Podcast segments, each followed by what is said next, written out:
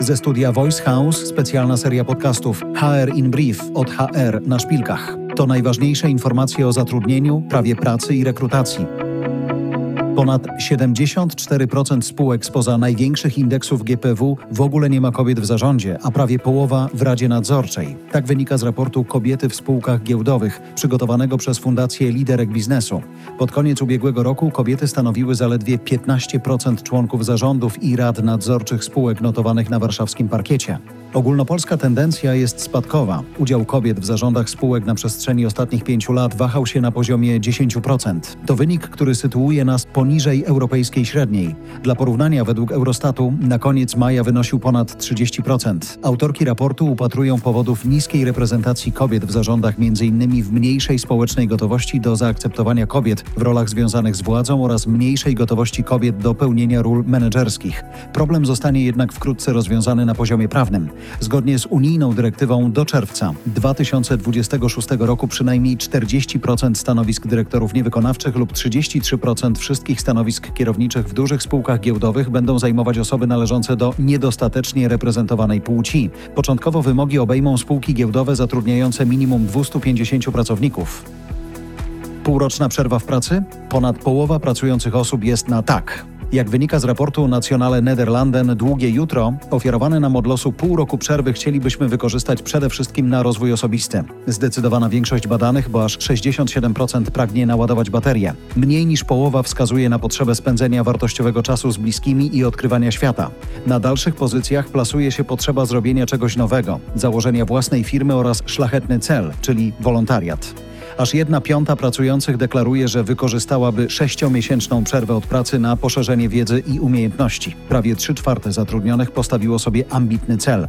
Dążą do sukcesu zawodowego, czyli awansu i wyższych zarobków. Jednocześnie dwie trzecie podkreśla potrzebę elastyczności dla zachowania lepszego balansu w życiu. Praca w wymiarze 40 godzin tygodniowo to według nich olbrzymie ryzyko wypalenia zawodowego. 30 godzin wydaje się sensowne i pozwoli na równoważenie obowiązków prywatnych i zawodowych. To pokazuje, że zapotrzebowanie na elastyczne modele pracy jest w cenie. Na koniec pozytywna wiadomość dla pracodawców. Połowa badanych jest przekonana, że pracodawca odpowiednio inwestuje w ich przyszłość. Gratulujemy wyniku. Wbrew obiegowym opiniom jesteśmy tolerancyjni. Zdecydowana większość Polaków, bo aż 80% uważa, że wyłącznym kryterium oceny pracownika powinny być kompetencje i osiągnięcia, a nie płeć, wiek, wyznanie czy orientacja. Takie są wyniki badania portalu Pracuj.pl pod tytułem Różnorodność w miejscu pracy. Okazuje się, że różnorodność nie stanowi dla nas problemu. Poglądy polityczne czy orientacja psychoseksualna osób, z którymi współpracujemy regularnie, nie jest przeszkodą. To samo dotyczy narodowości, choć jak wiemy, integracja kulturowa jest ważnym polem działania działów HR. Dla prawie 80% respondentów nie jest problemem bycie podwładnym osoby innej płci. Dla ponad połowy badanych praca pod przywództwem osoby znacznie młodszej od siebie nie jest wyzwaniem.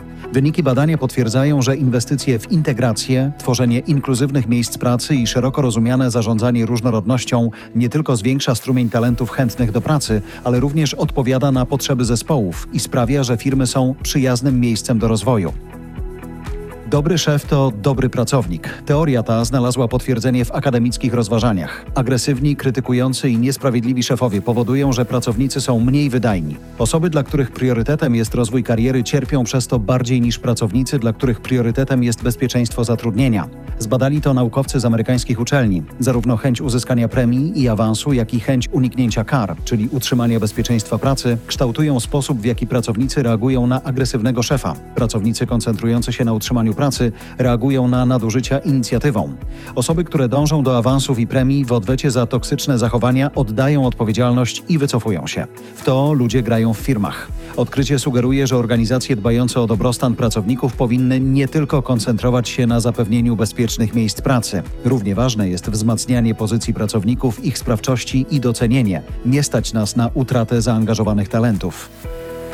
HR in Brief To nie tylko badania i trendy, ale również informacje o przewidywaniach dotyczących kształtującego się krajowego rynku pracy. Umowa koalicyjna podpisana. Przedstawiamy jej najważniejsze punkty znaczące dla działów kadr, płac i HR. Możemy się spodziewać podwyżek w budżetówce. Nauczyciele, pracownicy administracji, sądów i prokuratury są dla nowego rządu kluczowi, a ryzyko ich odpływu zagraża stabilności funkcjonowania państwa. Odbudowa ducha przedsiębiorczości i powrót na ścieżkę długotrwałego rozwoju gospodarczego to priorytety, które zapewnić mają wzrost wynagrodzeń. Koalicja zapowiada zmiany w składce zdrowotnej oraz minimum sześciomiesięczny termin wyczekiwania na wdrożenie zmian w prawie podatkowym.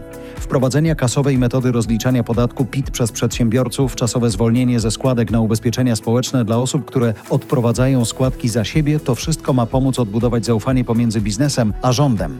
Równie ciekawe jest to, czego w umowie koalicyjnej nie znajdziemy. Zapowiadane w kampanii wyborczej podniesienie kwoty wolnej w PIT do 60 tysięcy złotych nie zostało doprecyzowane.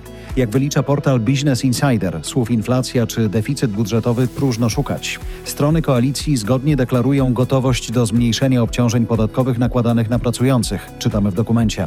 Trzymamy kciuki za spełnienie obietnicy, choć konkretów brak.